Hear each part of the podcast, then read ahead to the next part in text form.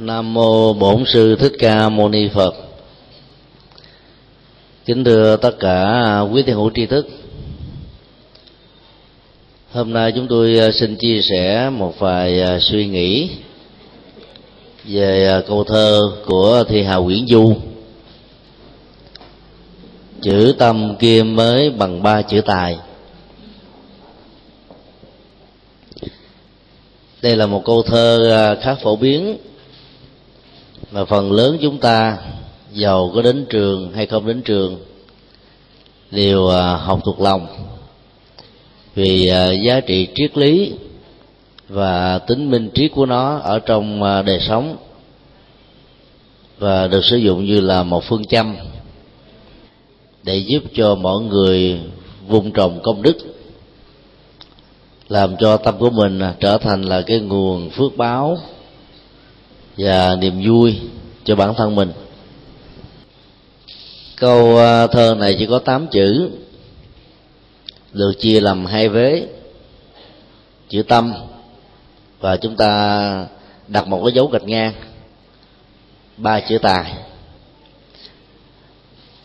Công thức à, này đó thì nó chỉ có chiều tỷ lệ thuận. Khi một con người có được một cái tâm thì ờ, cái giá trị của nó đó, tối thiểu là bằng ba tài năng trở lên. Và số ba đây nên được hiểu như là số nhiều. Mưu cao trước giỏi, học rộng hiểu nhiều. Tất cả mọi kiến thức, ngành nghề đều lão thông.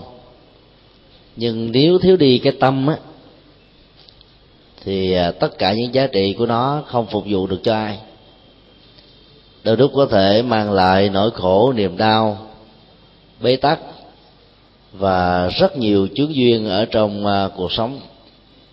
Nếu chúng ta đảo ngược cái công thức đó ba chữ tài bằng một chữ tâm thì chúng ta thấy công thức này nó bị sai. Bởi vì uh, tài năng nó thuộc về à, kiến thức và kinh nghiệm liên hệ đến sở trường trong một lĩnh vực hay nhiều lĩnh vực nhất định nào đó, mà một người đó với cái tiềm năng, môi trường và điều kiện sự sống làm cho họ trở nên là người đặc biệt, và do đó có thể đóng góp rất nhiều cho lĩnh vực mà họ đang theo đuổi. Dầu làm bằng hết tất cả những nỗ lực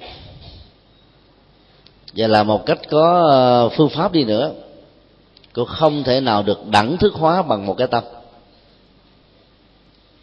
Là bởi vì cái tâm là tinh hoa của đạo đức. Và là phương hướng cho chủ nghĩa à, phục vụ. Và do đó đó, nơi nào mà có cái à, mặt bằng của cái tâm, thì tất cả công ăn việc làm trở nên rất là tươi mát. Ta thử quan sát ở trong ờ, một ờ, công xưởng. Có hàng trăm, hàng ngàn công nhân khác nhau. Mỗi một công nhân ở trong cùng một cái nhóm sự việc. Được phân là trong vòng 4 tiếng chẳng hạn của buổi sáng. Và 4 tiếng của buổi chiều.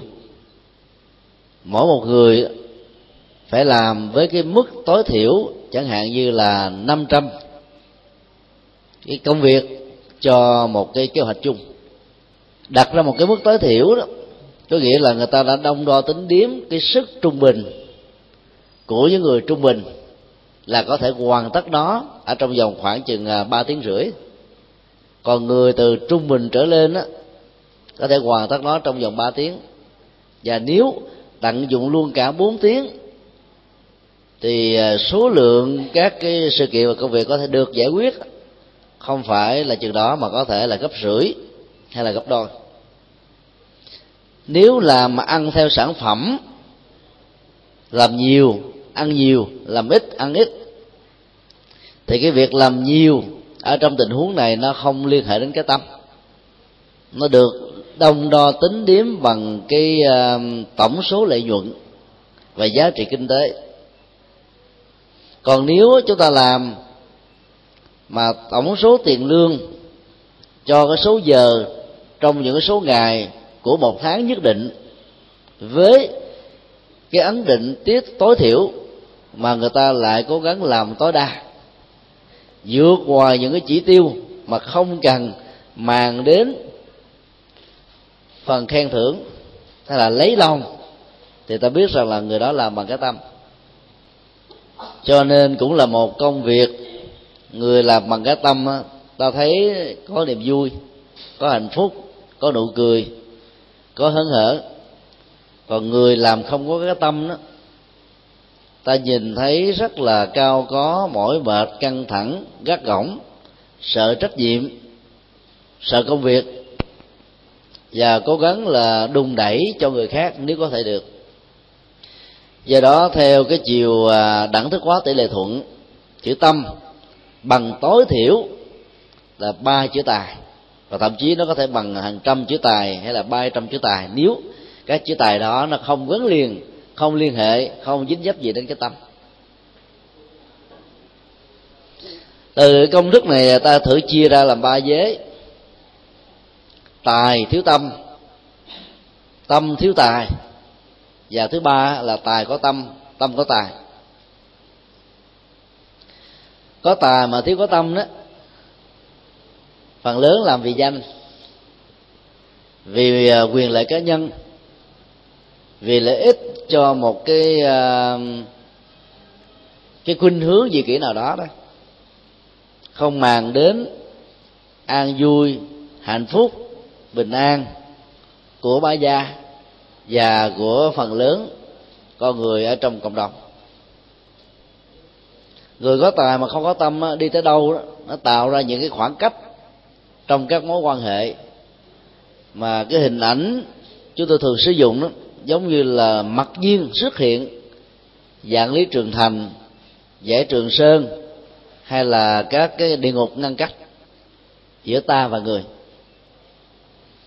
Cái tài to tướng mà thiếu cái tâm á, thì cái tôi đó nó sẽ trưởng thành tỷ lệ thuận đến đó mà cái tôi là cái gai gốc ở trong các mối quan hệ.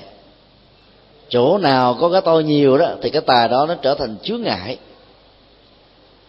Làm cho những người cộng sự, đối tác, thậm chí là thuộc hạ, cảm thấy nó khó chịu vô cùng.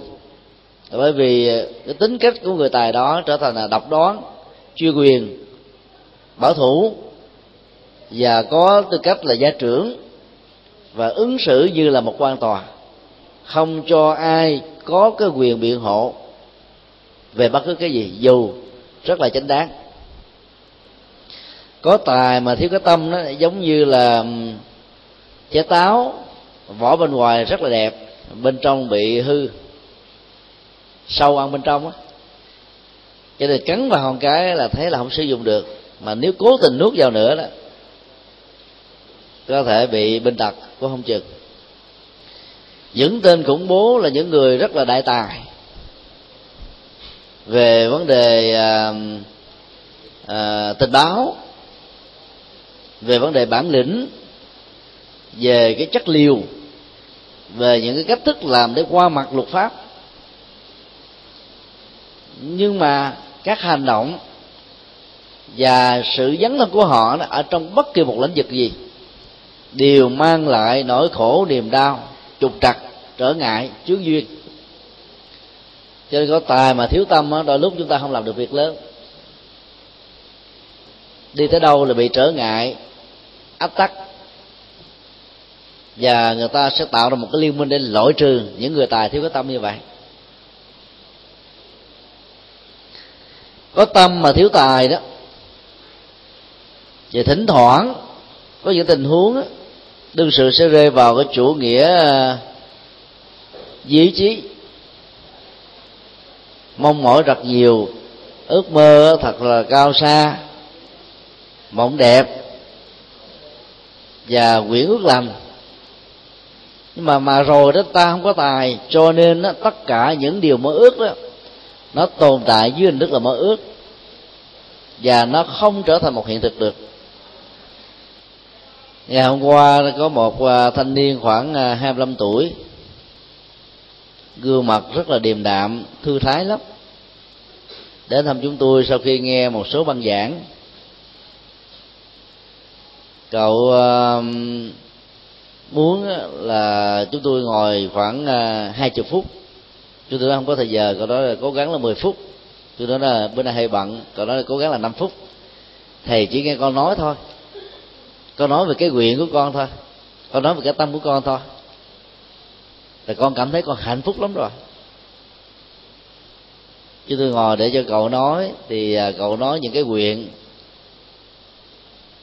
rằng là mình như là một cái à, nguồn điện để cho cái tính cách phát quang ở trong à, tất cả các cái dụng cụ điện quang đó được thắp sáng nghĩa là nơi nào có cậu đó thì ờ, mọi người phát triển được tri thức phát triển được trí tuệ phát triển được ừ, nhiều cái giá trị từ tâm.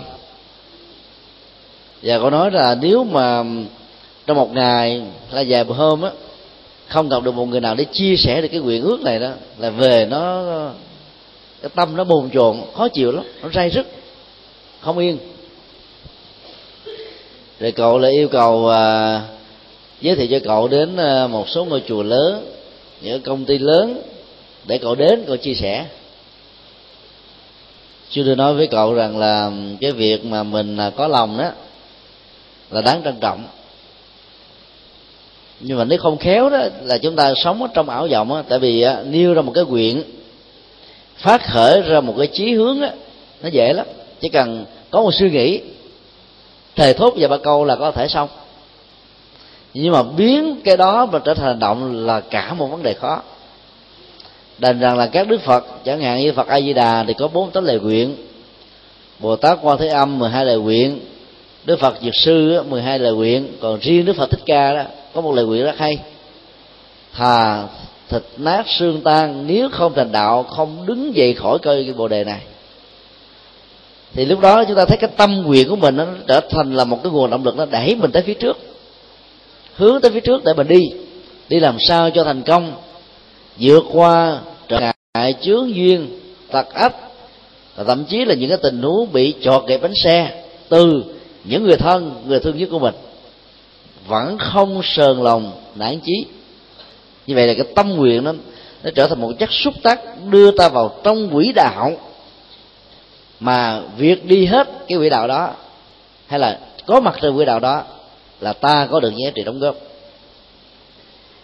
Nhưng nếu ta phát nguyện nhiều quá mà không hề có một cái mặt bằng để làm, ta rơi vào cái chủ nghĩa là ảo vọng. Phát nguyện nhiều mà không làm gì hết, nó giống như hình thức là nói láo ấy tức là nói để mình thỏa mãn cái ờ, cái quyền ước, mà mình cảm thấy mình rất là hạnh phúc sung sướng với nó, cuối cùng không làm gì hết.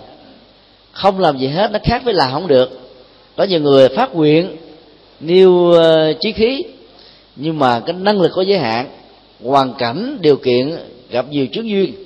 Cho nên nỗ lực làm nhưng mà thành quả chỉ được chừng đó mà thôi. Chẳng hạn là 30% 40% thì trong tình huống này chúng ta phải tạm chấp nhận vì có muốn khác hơn hay hơn tốt hơn thành tựu hơn cũng không được.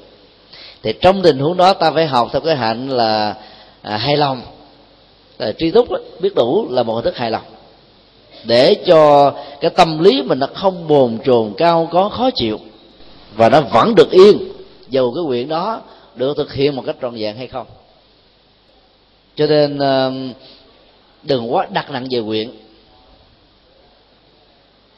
mà hãy đặt vào cái trọng tâm là tính khả thi của lời nguyện ước sau khi chúng ta phát ra để khi mà mình không làm được mình không có rai sức. Người ta thường nói trong dân gian á người mà hứa nhanh á thì lèo sớm. Ai nhờ cái gì cũng hứa hết trơn á dễ động lòng trắc ẩn. Hoặc là bị uh, gọi là cao hứng. Khi được người ta tán dương khen tặng cái này rồi cho mình mình thích quá. Mình nguyện ước bằng cái tâm.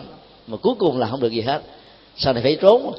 Cả người khác phải trốn rồi trong thời hiện đại này đó, nhiều người trên tình trạng như thế, phải cúp hết dây điện thoại. Đổi số điện thoại thôi.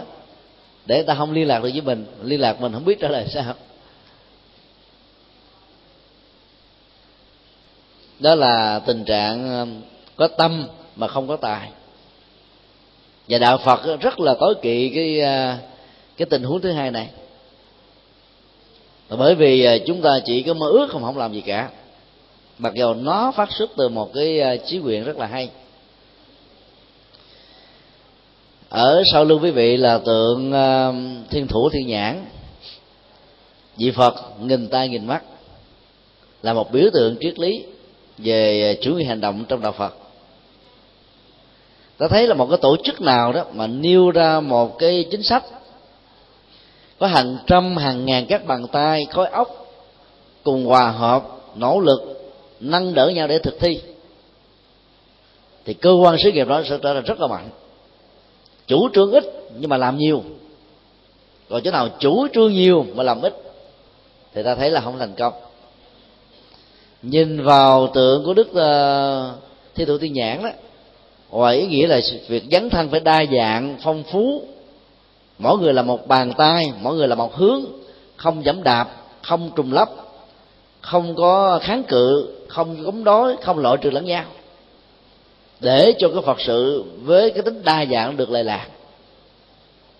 Và nó như là một cái hình ảnh của cái tính cách đa dạng là phong phú. Thì ta phải thấy rằng là nó nằm ở chỗ là cái tâm quyết con người chỉ có một. Mà cái việc thực thi tâm quyết đó nó phải hết sức là chi tiết, đầy đủ, thì kế hoạch mới có thể được thành công. Cho nên nguyện cho thật chắc chắn mà làm là phải gấp 10 lần cái gì ta nguyện ước. Thì ta mới hy vọng được rằng là nó thành công trong thời gian sớm nhất. Còn tình huống thứ ba, có tài, có tâm hay có tâm, có tài, thì tài và tâm nó song hành với nhau. Gọi là tê bình phương hay là hai tê. Thì ta được hiểu theo nghĩa nghĩa bóng, nghĩa triết lý là thanh thủ và về phương diện xã hội tán thán là được khen tặng. Ở đâu mà có được hai chữ t đó ở đó có sự thành tựu ở đó có sự tán thán ở đó có thiện tâm ở đó có những giá trị cao thượng. Cho nên đạo phật không bao giờ uh, chủ trương theo cái kiểu mà duy lý duy ý chí hay là duy tâm. Mà phải thấy rất rõ là nó phải có nhiều yếu tố điều kiện thuận, hỗ trợ, tác động để cho công việc đó nó được thành tựu một cách mỹ mãn. Quý phật tử khi đọc kinh đó nhất là kinh à, hoa nghiêm, hoặc là mỗi buổi chiều ở trong chùa à, bắc tông, đều có tụng à, nghi thức cúng cô hồn. Là có một câu là nhất thiết duy tâm tạo làm cho rất nhiều người hiểu sai lầm. Lý giải rằng là tất cả mọi sự vật hiện tượng, bao gồm thế giới vật chất là do tâm của con người tạo ra. Đi ngược hoàn toàn lại với tinh thần đức phật dạy. Ta vẫn nhớ rất rõ là trong kinh tạng bali và kinh tạng đại thừa, đức phật chủ trương và được xem là cái phát minh vĩ đại của ngài là học thuyết duyên khởi. Mọi sự vật hiện tượng nương nhau hình thành phát triển, giảm suy, dẫn đến tình trạng hủy hỏa diệt để tạo ra một tiến trình mới cũng gồm có bốn giai đoạn tương tự. Do đó là khi đọc kinh ta phải hiểu có những cái từ đa nghĩa mà tùy theo ngữ cảnh, nghĩa đó phải được hiểu một cách chính xác. Chữ pháp theo nghĩa à, phạm trù lớn nhất của nó là mọi sự vật hiện tượng, từ vật chất đến tinh thần, từ cái hữu hình cho đến cái vô tướng, từ cái to lớn cho đến những cái, những những cái không nhìn thấy được. Từ những cái có thể cảm nhận được, mắt thấy, tai nghe, mũi, ngửi, thân nếm thân xúc chạm, cho đến chỉ hình dung, tưởng tượng, hồi ký, đều được gọi mệnh danh là một sự vật và hiện tượng. Đó là một pháp. Trong tâm lý phật giáo đó, thì chữ pháp nó còn có cái nghĩa là biểu hiện tâm lý. Mà thuật ngữ nhà phật gọi là tâm tâm sở tức là những cái biểu hiện lệ thuộc vào tâm. Cái cấu trúc à, lệ thuộc giữa vương và sở, tức là vua và quân thần. Quân thần có là do vua này quyết định vua ngưng hoạt động, vua bị xóa ngôi, các quân thần đó bị thay đổi. Cho nên cái tính thích lệ thuộc cái đó ta gọi là sở, tức là sở thuộc. Và hiểu theo tâm lý học ngày nay đó đó là các biểu hiện tình tự tâm lý của con người. Như vậy cái chữ mà nhất thiết duy tâm tạo đấy được viết tắt là nhất thiết pháp duy tâm tạo, thì cái à, đại từ tăng ngữ pháp được tỉnh lược ở trong câu nói này, phải được hiểu là tất cả các tâm lý đều phát xuất từ tâm. Chẳng hạn như là thái độ, cảm xúc, tâm tư, không có nào nó hoạt động ngoài cái vận hành của tâm cả. Và khi hiểu như thế đó thì ta không có đổ lỗi cho hoàn cảnh, trách trời, trách người, trách gần, trách xa. Do vì cái hoàn cảnh như thế nên tôi mới ra nông nổi thế này. Do vì anh ta phá đám như thế, cho nên tôi mới ra thế kia. Tất cả những cái trách móc á, nó chỉ như là một cái niềm là biện hộ đấy về những cái không thành tựu, trở ngại, trục trặc của mình, chỉ à, chưa phản ánh được cái thái độ nghiêm túc trong việc lý giải cái nguồn gốc sâu xa để giải quyết, dứt điểm một vấn nạn. Do đó, theo phật giáo thì chúng ta không chủ trương duy vật vì nó rất là thiển cận. Cho rằng chết là hết. Tất cả chỉ là vật chất, cho nên đẩy con người vào cái thế giới hưởng thụ. Và khi quan niệm chết là hết á, người ta không còn cái trách nhiệm về đời sống đạo đức của mình. Dễ bị cám dỗ. Và do vậy, có thể làm điều xấu bất cứ lúc nào. Còn chủ nghĩa duy tâm đó thì trở thành như là sống ở trong quá nhiều cái à, ảo mộng, ảo giác, duy lý đó. Tính thực tế đó là không cao. Đó, đạo phật là chủ trương duyên khởi thôi, chứ không có vật hay là tâm. Mà duyên khởi thì phải bao gồm cả vật lẫn tâm. Đối với con người đó, có tâm mà không có vật tức là thân thể vật lý thì người đó trở thành hồn ma bóng vía. Vì cách trở ở trong tiến trình tái sanh giữa sống và chết. Có vật mà không có tâm đó, thì thân thể này như là một khúc cây khô cho nên phải phối hợp giữa phật và tâm thì mới tạo ra sự sống của con người và các loài động vật có tâm thức. Do đó, khi mà có tài mà cộng với có tâm đó, thì ta sẽ thành tựu được nhiều thứ lắm. Tài ba lỗi lạc trong cuộc đời này không hiếm. Các trường đại học mỗi một năm như vậy đào tạo cái hàng ngàn tiến sĩ tính đến tất cả hàng triệu triệu các trường đại học trên thế giới đào tạo các ngành nghề mà trên 200 bộ môn khác nhau, thì chúng ta biết là một năm trôi qua như vậy là nhân tài biết bao nhiêu. Còn có những thiên tài, rồi thằng đồng, rồi bác học ở trong nhiều lĩnh vực nữa nhưng mà trong số đó bao nhiêu người đã thành tâm, bao nhiêu người đã thành công? Cho cái tâm đó nó tạo ra phước báo tạo ra nền tảng. Và có được nền tảng phước báo có tấm lòng thiện có những giá trị đạo đức văn hóa và tâm linh đó thì trong hoạn nạn trong khốn đốn đó người có tâm đó có thể vươn dậy được thành tựu lại được sự nghiệp một cách trọn vẹn. Còn người có tài mà có tâm trong những cái uh, tai nạn chẳng hạn do thiên tai sóng thần động đất hạn hán lũ lụt mất mùa và nhiều cái tai nạn do chính người tạo ra dẫn đến sự bế tắc hoàn toàn. Cái sự khác biệt về nhân quả giữa người có tài mà có tâm và cái người có tài không có tâm, nó nằm ở cái chỗ là cái phước của chính người đó sẽ cứu giúp họ, còn người nào thiếu phước thì tài nó có thể bị tiêu tai.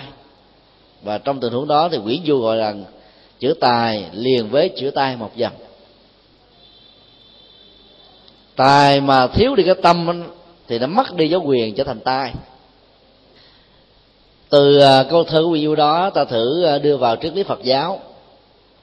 Và thấy cái giá trị à, của nhà phật đó, về tâm lý học và tâm thức học đó nó đi xa hơn cuộc đời và nó có giá trị hơn. Trong chữ hán đó chữ tâm đó được viết bằng bốn nét và được mô tả bằng một bài kệ gồm có bốn câu. Tam điểm như tin tưởng. Hoành câu tự quyệt tà. Phi mau tùng thử đắc. Tố phật giả do tha. Hai câu đầu đó là mô tả về hình thù vóc dáng của chữ tâm ở trong chữ hán một chấm ở bên tay trái và một cái nét hoành công như là cái trăng à, phân nửa, trăng khuyết. Và ở cái đuôi cái trăng khuyết đó là có hai cái chấm nằm ở hai chân.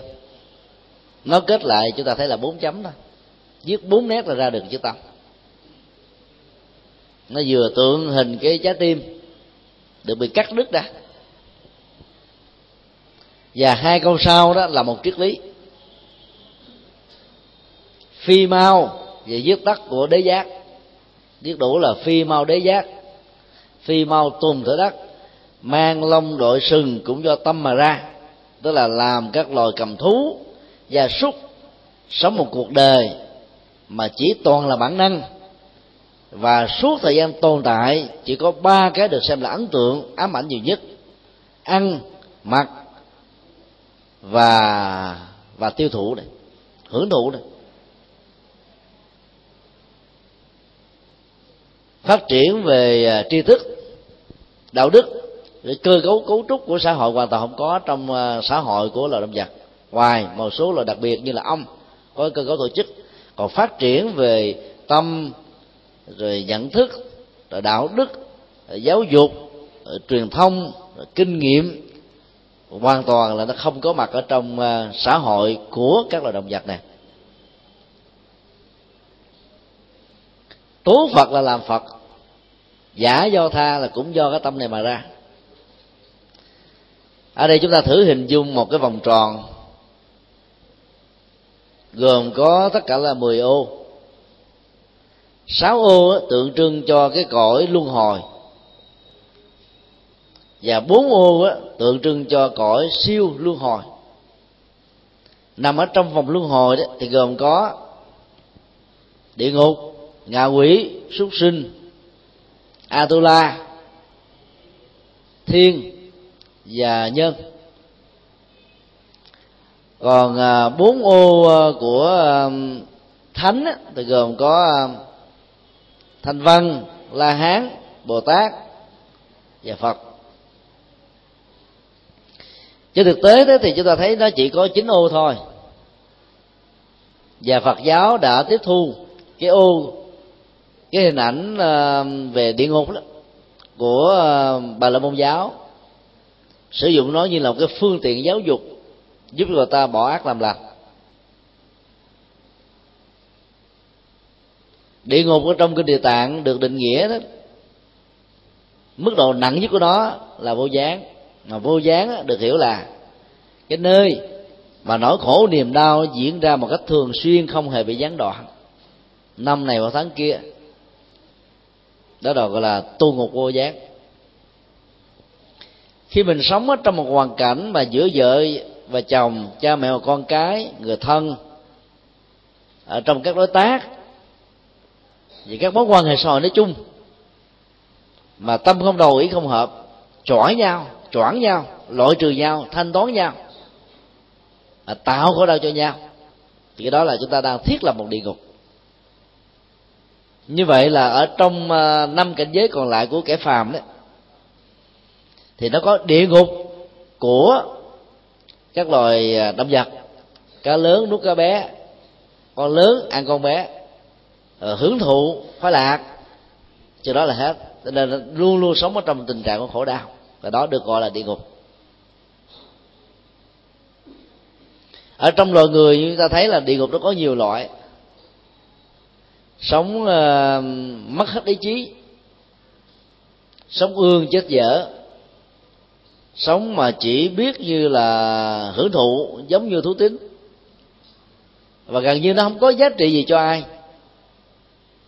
Thì những người như thế là được xem như là đang sống ở trong địa ngục. Hay là tạo quá nhiều tội khổ.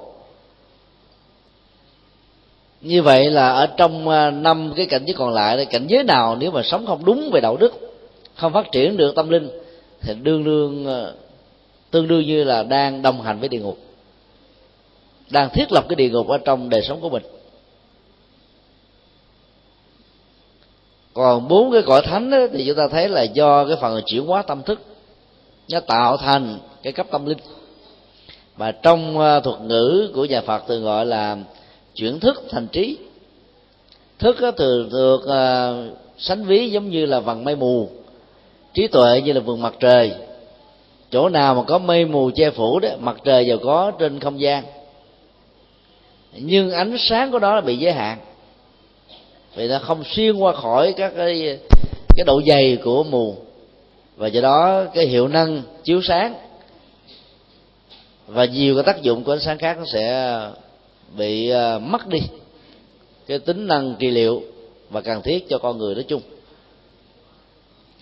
cho đó tu tập chuyển thức thành trí là để cho chúng ta sống một cách không còn chấp trước an vui hạnh phúc và thông dong trong cuộc đời. Thì như vậy đó là một người mà đạt được cái trình độ được gọi là thánh á, thì cái mức độ trí tuệ đó, nó đạt được ở một từng cấp mà tạm gọi giống như vàng luyện nguyên chất. Nó không còn bị tạp nhiễm nhiễm nữa. Đã khi trở thành vàng rồi thì nó không còn trở thành tạp chất của các kim loại khác ngoài vàng cái đó được đạo phật gọi là a bệ bạc trí, tức là bắt thói chuyển về đạo đức về tâm linh. Vấn đề được đặt ra đó là giữa tín ngưỡng và tâm linh nó có khoảng cách rất lớn. Rất nhiều người và nhiều tôn giáo ngộ nhận rằng tôn giáo hay một phần nhỏ của tôn giáo là tín ngưỡng được hiểu đồng nghĩa với tâm linh là sai có nhiều tôn giáo chẳng hề dạy tâm linh. Khích lệ và cho phép bạo động dưới nhiều hình thức khủng bố khác nhau. Và tâm linh cũng không nhất thiết gắn liền với tôn giáo và tín ngưỡng. Tín ngưỡng chân chính là một phương tiện tốt để tạo ra có con đường đến từ tâm linh. Tín ngưỡng mà mê thì trở thành là mê tín, cuồng tín nó trở thành là nhiên liệu đốt cháy hoàn toàn tâm linh. Do đó, ta phải hiểu, tâm linh là sự chuyển hóa tâm ở một mức độ mà sự thối chuyển về đạo đức không còn nữa. Để hiểu một cách đông na, tâm linh là trình độ mà đương sự đạt được nó đã làm chủ được cảm xúc, làm chủ được nhận thức, làm chủ được hành động, vượt qua được các thói quen chiến thắng được bản năng và làm chủ được vận mệnh của mình, thì người đó được gọi là người có tâm linh được chuyển hóa. Do đó đó là chúng ta phải thấy là bản chất của một cái trục xoay tâm nằm ở chính giữa, với cái chính cõi được xem như là chính tầng cấp, mà mức độ thấp thấp nhất của nó là thú tính. Ngạ quỷ không phải là thấp, mà ngạ quỷ phần lớn là rơi vào tình trạng tiếc nuối, chấp trước về tình yêu, về tình thương, về gia tài, sự nghiệp, công trình, dự kiến, kế hoạch, hay là bá víu trong hận thù, ức chế trong nỗi khổ và niềm quan, làm cho họ bị kéo hoãn trì hoãn sanh và tồn tại ở trong cái khoảng cách gọi là trung gian, được nhà Phật gọi là trung ấm, giữa sống và chết.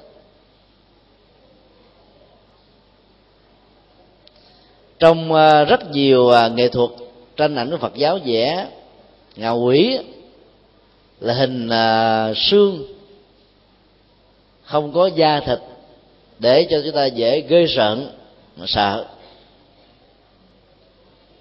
Thực ra ngạ quỷ thì không có hình thù vóc dáng. Họ chỉ tồn tại với dạng thức tâm thức thôi. Do vậy chấp trước như vừa nêu. Vì đó họ là đối tượng đáng để chúng ta thương tưởng và giúp đỡ thông qua các lễ cầu siêu.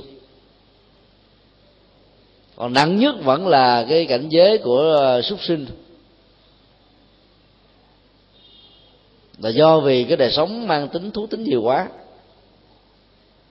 Cho nên là phải bị một cái hậu quả là giảm từ cái tầng cấp của con người trở thành cái tầng cấp thấp hơn con người. Mất đi cái ờ, ý thức đạo đức, ý thức giáo dục, ý thức xã hội, ý thức cộng đồng. Cho cái tâm đó nó là trung tâm của chính pháp giới.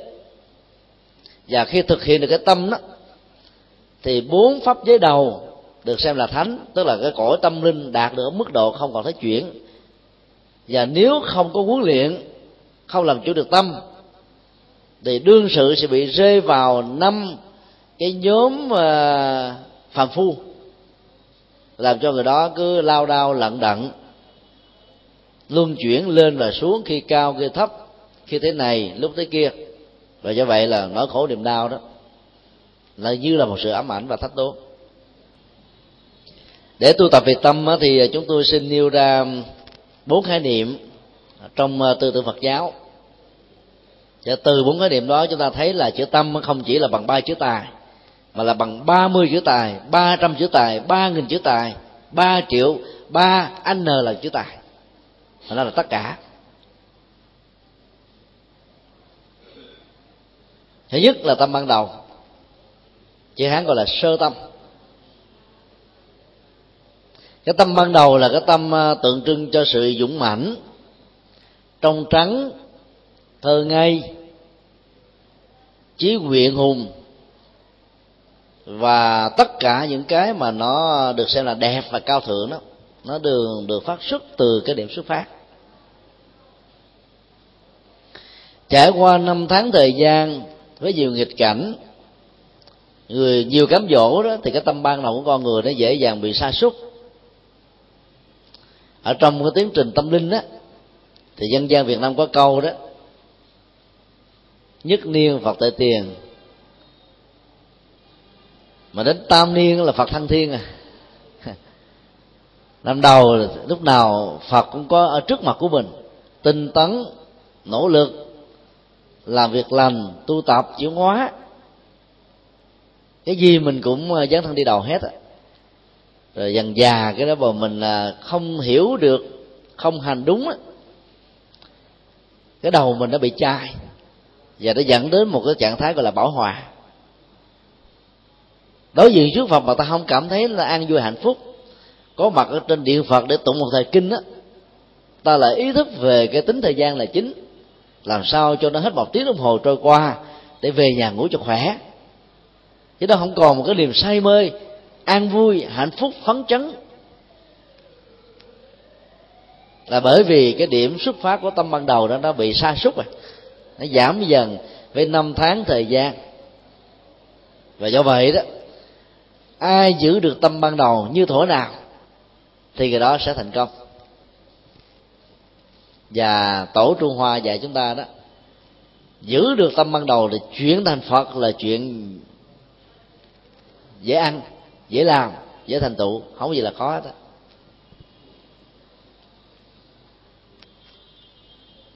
Còn đối với trong à, các lĩnh vực ngành nghề của xã hội,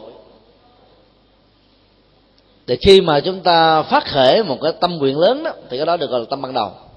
Nó mạnh dữ lắm, nó hùng dũng, thiên ngang khí phách người ta muốn là cho ta làm cho bằng được. Rồi dần già đó là khi mình thành tựu được một vài cái cái mình cũng nghĩ lại. Cho nên tâm ban đầu nó bị ờ, lưu sụp đi, nó giảm bớt. Cái năng lực như một chất xúc tác mạnh để chúng ta đi vào sự thành công đó, nó bị mất đi cái ờ, cái tính thuyết phục. Cho nên giàu là trên con đường tâm linh, hay là phát triển kinh tế ngành nghề trong các lĩnh vực xã hội, không giữ được tâm ban đầu là người có thủy mà không có chung. Người có phấn chấn lúc đầu sau đó thì bắt đầu dần già tuột tuột tuột tuột mất. Cho nên cái cấu trúc của tâm ban đầu nó được nhà Phật hình dung nó như là một cái à, tam giác ngược. Lúc đầu nó nhỏ mà càng à, tiến triển nó nó càng lớn lên. Theo hai cái cạnh to ra giống như chữ V. Càng lớn càng lớn đến vô cực đó là cái giá trị của tâm ban đầu.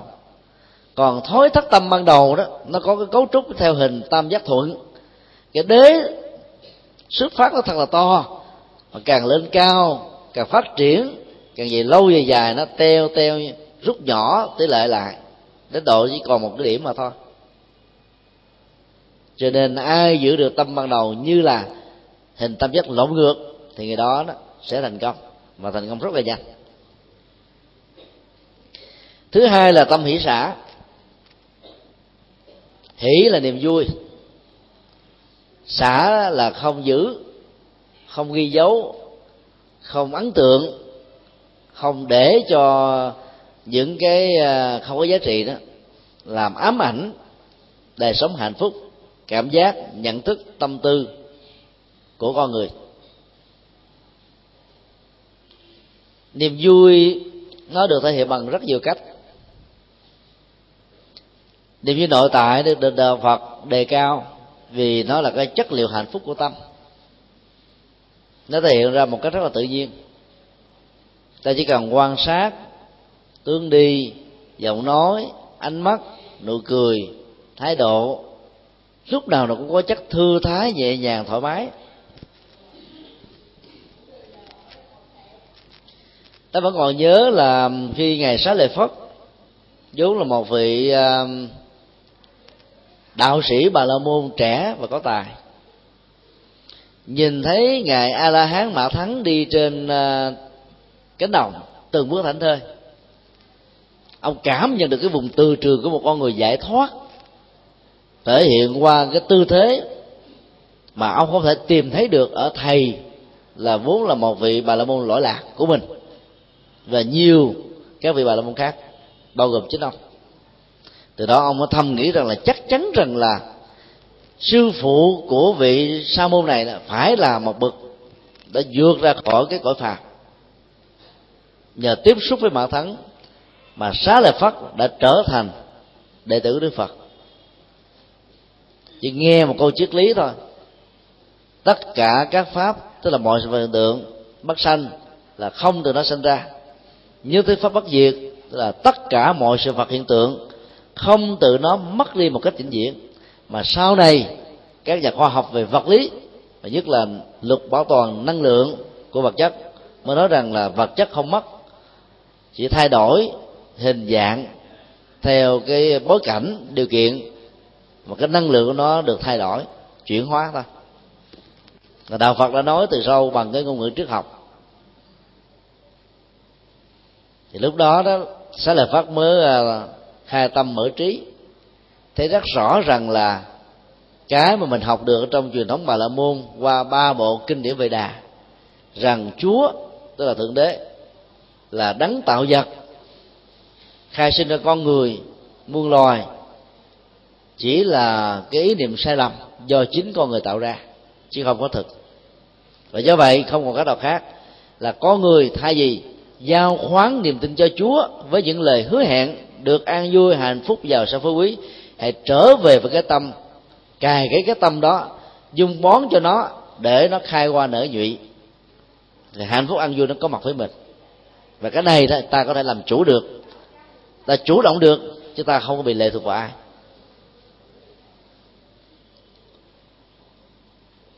Bắt gặp được ngày mặt thắng là một niềm vui rất là lớn. Niềm vui đó đã làm thay đổi cả cuộc đời của ông và sau này trở thành một vị tướng quân chánh pháp cánh tay mặt của đức phật. Và niềm vui đó đã được uh, chia sẻ cho người bạn tâm giao là ngài mục kỳ liên. Sau này nổi tiếng là có phép màu số một chỉ thua đức phật thích ca. Còn tất cả các vị thánh đồng tu không ai tương đương 80 với ngài cho nên để tạo ra được cái niềm vui đó, chúng ta đừng có ờ, theo cái kiểu mà để cho nó tự động mà nó có. Có rất nhiều phật tử có quen theo cái chữ là thôi. Sau khi học phật rồi, tôi hiểu từ từ duyên, đến đâu hay đến đó. Cái đó là chạy theo vận mệnh. Thì duyên theo nghĩa trước đức nhà phật á, thì cái hoàn cảnh như thế ta ứng vào trong cái hoàn cảnh đó để ta làm biến cho cái nghịch cảnh trở thành cái thuận cảnh ở trong nỗi khổ niềm đau, ta làm sao cho nó trở thành bồ đề an vui và hạnh phúc? Từ bàn tay, từ nỗ lực, có phương pháp, có đạo lý, có giá trị của mình, chứ không phải là ngồi chờ thời ngồi chờ thời là chấp nhận định mệnh, số phận, an bài, chứ không phải là tùy duyên. Tùy duyên không phải là chức lục bình, trôi trên sông nước, tùy theo thủy triều, gió, mà nó trôi dạt về hướng này hay là hướng khác. Cái đó là bị đưa đẩy chứ không phải là tùy duyên đâu.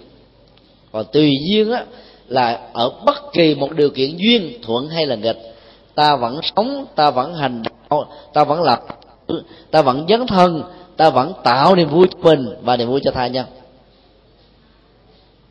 Cho nên không hiểu được điều thì nhiều người cứ ngồi mà chờ có thuận duyên tôi mới làm. Đặt điều kiện là phải có tiêu chuẩn a b, c, d. Tôi mới dấn thân những người như thế sẽ không bao giờ hoặc sẽ khó có thể thực hiện được những gì mình mình muốn. Cho nên cái niềm à, vui nội tại đó, nó phải phát xuất từ cái nhận thức đúng, từ đời sống đạo đức, từ hành động chân chính, từ dấn thân phục vụ. Và khi ta làm được năm phương diện này, lúc nào mình cũng thấy tươi rối giàu có mỏi mệt cơ thể vật lý. Làm có thể bằng à, hai cho đến là hai mươi người. Ta vẫn không cảm thấy cái năng lượng mình bị cạn kiệt. Đó là bởi vì ở trong thực tại của hành động đó, đó nó có niềm vui. Niềm vui trong sự dấn thân phục vụ và niềm vui thấy được người khác an vui và hạnh phúc. Cho nên phải sống làm sao có được cái chất liệu tâm hỷ mà vẫn không bị tham đắm còn có tâm hỷ mà bị tâm đắm là bị dướng kẹt. Do đó là đi kèm theo cái tâm hỷ đó là trước đó nhà Phật dạy chúng ta là có tâm xả.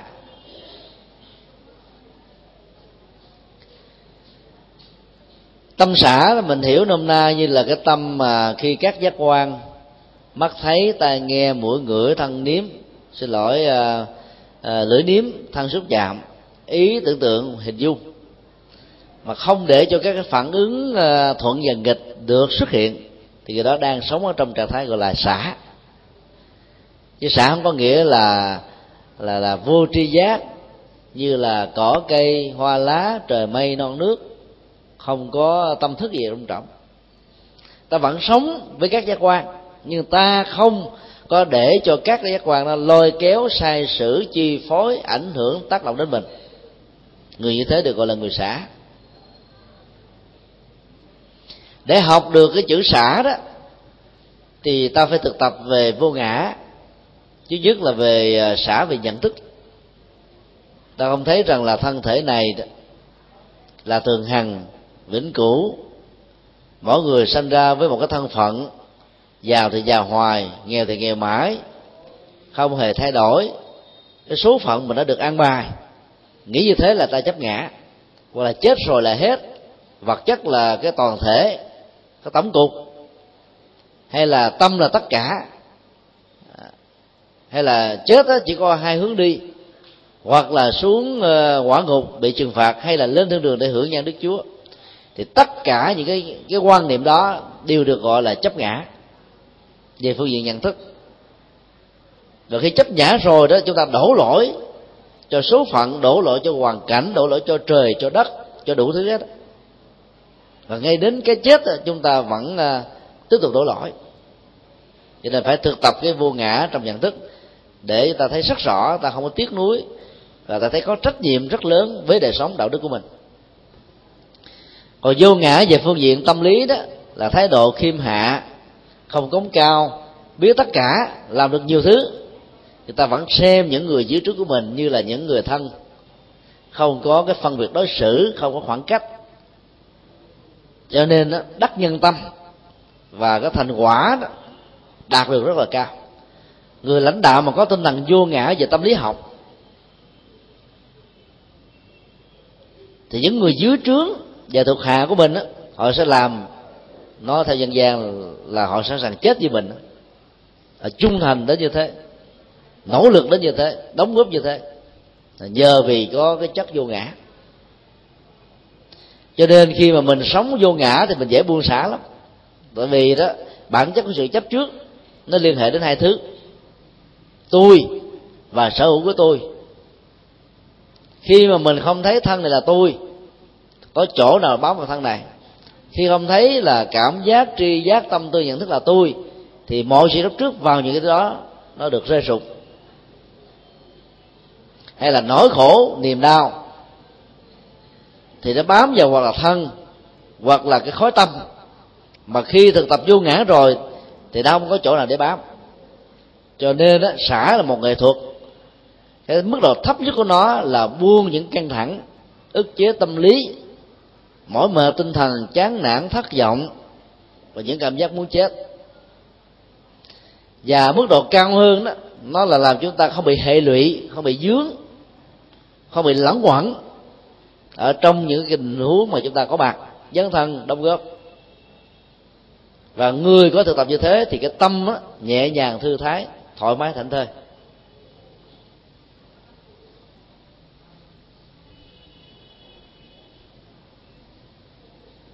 Làm tất cả mà không bị dướng tất cả được gọi là xả. Đối với người tại gia đó thì à, chúng ta thực tập xả nó có điều kiện.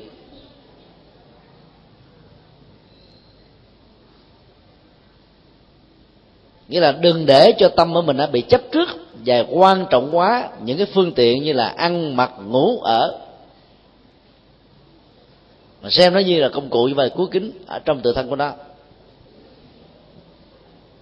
Nhờ quan niệm như vậy đó, ta có thể trở thành một người rất là giàu sang, phú quý, tiện nghi vật chất đủ đầy. Và ta lại dám và rất hoan hỷ vì có được hạnh phúc trong lúc giúp đỡ cho tha nhân dấn thân chia sẻ cho cộng đồng. Cho nên người có tâm xã là người dễ dàng phát tâm bố thí cúng dường làm từ thiện. Không lưu giữ lại nhiều, chỉ đủ phần để à, chi tiêu. Người có tâm xã đó thì không có đánh đồng giữa cái à, phương tiện là cứu kính. Tất cả các cái à, chủ nghĩa họ, nó chỉ là một phương tiện có khi là phương tiện sai có khi là phương tiện đúng. Nhưng mà đã được phần lớn người đi theo các học thuyết và chủ nghĩa xem là cứu kính. Cho nên ai rơi vào việc bám chắc cái phương tiện là cứu kính đó, thì người đó trở thành độc đoán sai lầm vô cùng và có thể dẫn đến những cái ứng xử rất là tàn ác. Như lịch sử nhân loại trải qua những cái triều đại chúng ta đã từng chứng kiến và trở thành nạn nhân. Còn cái tâm tâm xã trong Phật giáo thì chúng ta thấy rằng là ta đạt được thành quả nhưng ta không giữ lại. Cho nên ta mới có cơ hội đạt được cao hơn.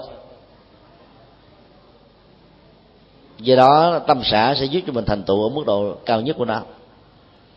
Người tài gia, như chúng tôi nói là thực tập tâm xã có giới hạn. Ứng dụng trong tâm lý trị liệu, trong bệnh tật, trong việc giải quyết nỗi khổ niềm đau đó, để cho cả cõi tâm đó được thư giãn được nhẹ nhàng không bị áp lực không bị nhiều cái ờ, uh, tay ương tặc ách hành hạ. Chứ còn mà ứng dụng mà thiếu thiếu cách đó đôi lúc nó dẫn đến tình trạng không còn tha thiết mong mỏi mang gì đến cuộc đời nữa. Nhiều phật tử đó trời bà ơi lúc này tôi tu dữ lắm. Rủ đi làm kinh tế. Nó thôi làm chi? Danh lợi để làm cái gì? Bây giờ tôi ở nhà về an phận à, tôi thực tập được cái xã của nhà phật à, không làm gì hết trở thành tiêu cực. Đạo phật dạy chúng ta có tinh tấn mà. Tinh tấn là làm hoài, làm mãi thành tựu hoài, thành tựu mãi, phấn đấu hoài, phấn đấu mãi về cái tốt, về cái đạo đức, về cái tâm linh. Cho đến lúc nào không còn gì để làm nữa thì thôi. Thì lúc đó mới xả. Còn chưa làm mà xả thì nghĩa là lười. Chưa có được mà buông á trở thành là cái chấp không. Nó nguy hiểm hơn chấp có đó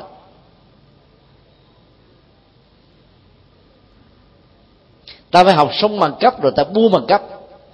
Thì cái người buông đó trở thành thông dong. Còn người không có bằng cấp đi đã phải bằng cấp. Xem như là buông không có chấp. Thì cái đó là chấp gấp đôi.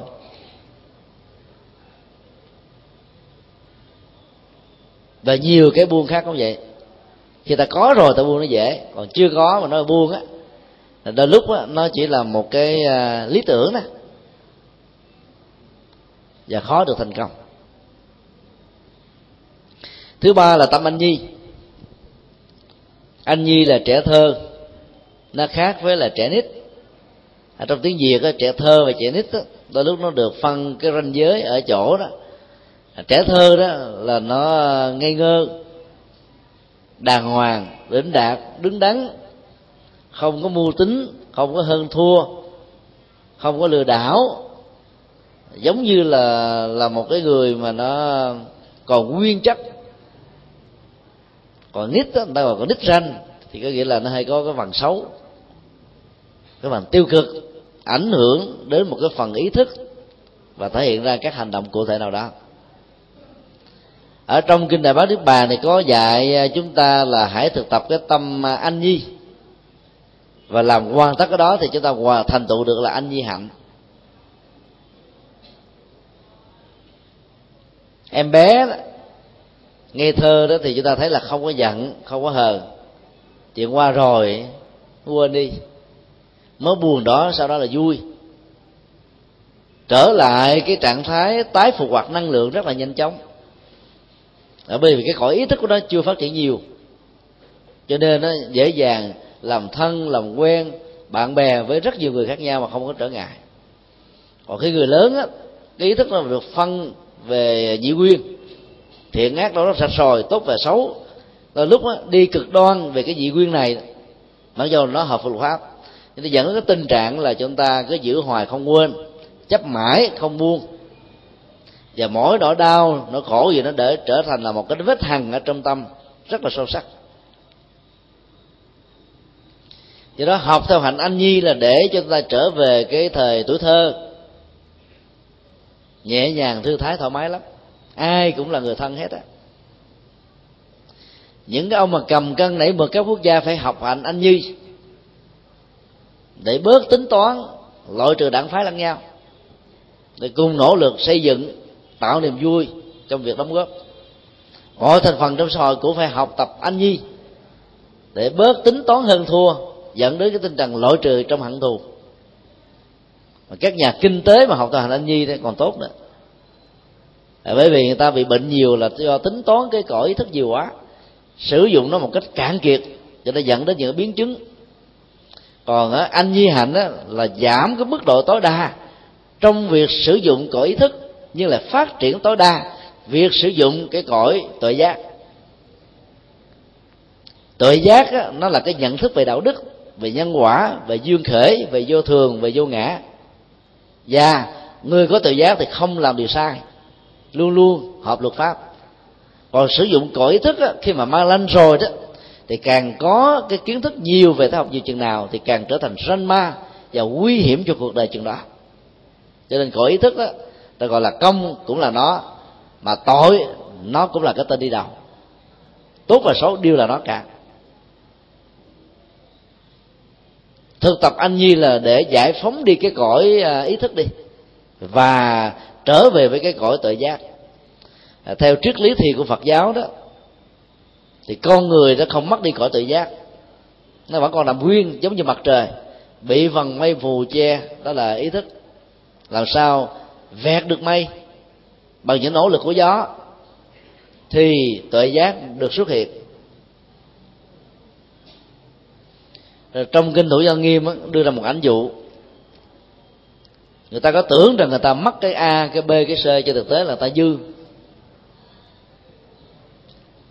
Mà dư những cái đầu cố chấp, bảo thủ, thành kiến, mặc cảm ở trong các mối quan hệ. Một cái anh tâm thần, sáng sớm ôm cái đầu chạy, la thất thanh, tôi mất đầu, tôi mất đầu, tôi mất đầu. A nan và tất cả các vị tỳ kheo nhìn tường trình lại cho đức phật. Đức phật nói rằng là trên thực tế đó, là chàng thanh niên nó không mất cái đầu. Mà anh ta đang vác thêm một cái đầu cố chấp rằng anh ta bị bắt đầu. Vác thêm một cái đầu tâm thần do căng thẳng công việc làm ăn hay là tình yêu hay là cái gì đó là cái cõi ý thức là bị trao đảo thương tổn. Và cái cõi mạt na là chấp trước ngạ si ngạ ái ngạ mạng ngạ kiến đó nó bị trương sình bị hưng phấn quá mức cho nên làm cho con người bị điên loạn. Và tất cả những cái trạng thái điên loạn hay là tâm thần phân liệt và nhiều cái biến chứng tiêu cực của tâm lý dẫn đến các hiện trạng vật lý, tức là bệnh tật của thân. Đều do là ta đang sống quá nhiều chịu cái cơ chế sử dụng sai ý thức mà ra. Cho nên trở về với hạnh anh nhi là để chúng ta giải phóng cái cơ chế đó và vẫn rất là thông minh. Phán đoán bằng trực quan rất là chuẩn xác, nhanh chóng, không do dự, không chần chừ gì cả. Không có tính lợi và hại, bởi vì ta thấy rất rõ, đầu tư tới đâu là chúng đó. Quyết định cái gì là thành công đó. Dấn thân làm việc gì là có có cái kết quả và giá trị đóng góp đó. Và cuối cùng đó là tâm kinh tâm kinh nó gọi đủ là bát nhã tâm kinh. Nhiều người hiểu nôm na là kinh nói về cái tâm, sai. Kinh nói về trái tim, càng sai nữa. Tâm kinh đó là cái kinh nói về tinh hoa. Và tinh hoa đó là cái gì? Thì chúng ta phải gọi đủ bát nhã tâm kinh, tức là tinh hoa của trí tuệ. Và rút gọn lại cho dễ nhớ là bát nhã tâm tức là tâm tuệ, tâm giác ngộ, tâm tỉnh thức. Hay cái tinh hoa của những cái đó. Bài bát nhã tâm kinh mà người phật tử ta đọc tụng thuộc lòng. Nó có một giá trị trị liệu trước nhất là dược khổ ách. Mà cái nghệ thuật được đức phật đưa ra trong bản kinh này rất là đơn giản, nhưng hiệu quả rất cao. Quán chiếu ngũ uẩn giai không, độ nhất thiết khổ ách. Tội giác là gì? Là cái năng lực nhìn thẩm thấu, nhìn một cách chuẩn xác. Năm tổ hợp tâm vật lý bao gồm thân thể, cảm giác, tri giác, tâm tư, nhận thức. Đều không có thuộc tính và thực thể. Nó không phải là tôi và tôi không bị lệ thuộc hay là đánh đồng với nó. Cho nên nhờ đó hành giả vượt lên trên hết tất cả mọi nỗi khổ và niềm đau. Đó là cái định đề trí tuệ được xem như là tinh hoa của cái nền à, dân học bát nhã tức là tự giác. Như vậy là khi chúng ta thực tập về tâm kinh á thì chúng ta phải nhớ đến cái nghệ thuật quán tưởng. Nó đơn giản ở chỗ đó là đau đó, nó thuộc về vật lý. Cụ thể con người đó là cái thân. Nó đau đó nó bám vào cái thân hoặc là đầu mắt tay chân lục phủ ngũ tạng chi phần tế bào máu huyết. Đó theo tụng Phật nghĩa là 36 thể trượt nó phải dính dấp trực tiếp hay là gián tiếp đến một hoặc là tất cả 36 yếu tố tạo nên cái cơ thể vật lý này. Và khi chúng ta quán chiếu rằng là cái thân thể vật lý nó không phải là tôi à, nó chỉ là một cái tổ hợp từ tinh tra trứng mẹ nương vật thực để ờ, trưởng thành. Rồi áo quần trang sức phẩm phương tiện để phát triển tồn tại. Ta vay mượn nó như là một cỗ xe. Tài xế mỗi ngày sử dụng chiếc xe có thể 24 giờ có thể 12 giờ. Hành khách sử dụng cái chiếc xe đó nhờ một người khác chở cũng trong khoảng một thời gian nhất định. Rồi ta dễ dàng buông nó đó, khi ta trở về nhà vì ta không nghĩ nó là mình còn cái cổ xe thân này đó mình sử dụng nó là mình lại xem nó là mình. Bởi vì nó được định danh bằng cái tên do cha mẹ mình đặt. Cái phong tục tập quán họ tộc vân vân. Và ta đánh đồng từ cái thân đó qua thành cái tên nguyễn thị a trần văn a vân vân. Vì đó cái lớp chấp nó, nó thêm một phần nữa. Được cái uh, uy tín cái danh phận cái niềm vui hạnh phúc tất cả những cái cõi ý thức liên hệ hệ đến cái cõi tâm này cũng được chúng ta đẳng thức quá là mình. Cho nên ai nói nặng là nhẹ vì mình chút xíu là mình buồn. Ai khen mình cái bữa nay bà này bà đẹp quá. Mặc dù mình không được đẹp rồi mình về mình ngủ uh, ngon lành mấy ngày sau vẫn còn mơ tưởng đến cái cái khái niệm đẹp đó. Chẳng hạn thế. Bởi vì chúng ta đánh đồng các cái tính từ, các cái động từ, các cái trạng từ mô tả về ta là chính ta. Cho người đó nó chỉ là những cái biểu hiện lệ thuộc vào môi trường điều kiện hoàn cảnh thôi. Luôn luôn dao động, biến đổi và bị thay thế. Mặc dù về phương diện luật pháp về đạo đức, ta phải chấp nhận rằng là hành động này nó của mình, lời nói, việc làm là của mình mình phải chịu trách nhiệm trước pháp luật, trước lương tri nhưng về phương diện tâm lý, ta không nên xem nó là mình, là để khi nỗi khổ về thân thể qua các bệnh tật, khi niềm đau về tâm hay là tâm lý, nó liên hệ đến thái độ và nhận thức đời sống, thì ta có thể trút và tháo gỡ nó ra một cách rất là dễ dàng. Cho nên chỉ cần quán tự như thế, ta được gọi là đang sống với cái tinh hoa của tự giác, đó là tâm kinh và ở phần cuối bát nhã tâm kinh đó, nó có một cái ờ, cách chơi chữ rất là sâu sắc của đức phật. Bát nhã tâm kinh này được xem là đại minh chú đại thần chú vô thượng chú đẳng đẳng chú nâng trừ nhất thiết khổ. Nào giờ ta cứ nghĩ rằng cái thần chú á, là cái câu nói về tên tuổi các vị thần linh các vị hộ pháp mà việc đọc tụng đến các vị đó, các vị đó nghĩ rằng mình có, nghĩ đến các ngài các ngài đến gia hộ, bảo trì. Nghĩ như thế là nghĩ một cách rất là cạn cợt và nghĩa đen của pháp môn. Còn nghĩ theo cái chiều sâu đó, là cái việc mà chúng ta nương vào một câu thần chú với âm hưởng, là để chúng ta có một nghệ thuật thay thế ở tâm về phương diện đối tượng để cho tâm không bám víu vào các đối tượng tiêu cực nhờ đó nó được thăng hoa. Ở trong ngữ cảnh của bát nhã tâm kinh thì đức phật sử dụng ờ, thần chú như là một nghĩa đen. Và xem á, bát nhã tâm á, tức là cái tâm tội giác đó như là, là một câu thần chú. Ai sống với cái tâm trí tuệ hay là tinh hoa trí tuệ thì người đó có được phép màu. Phép màu của thân phép màu của tâm phép màu của lời nói phép màu của việc làm phép màu của tư duy ba mặt đó tương đương. Ba loại phép màu xuất hiện cùng một lúc. Và sống với à, bát nhã tâm đó đó, nó rất là cần thiết. Đạo phật dạy chúng ta trở về cái bát nhã tâm này. Ở người tại gia thì bát nhã tâm đó chỉ cần là một cái nhận thức đúng về nhân sinh quan, vũ trụ quan, chịu trách nhiệm đạo đức, nhân quả, hành động.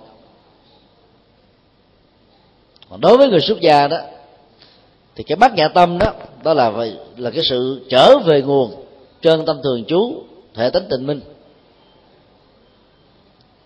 Đạt được cái tâm giác ngộ như phật.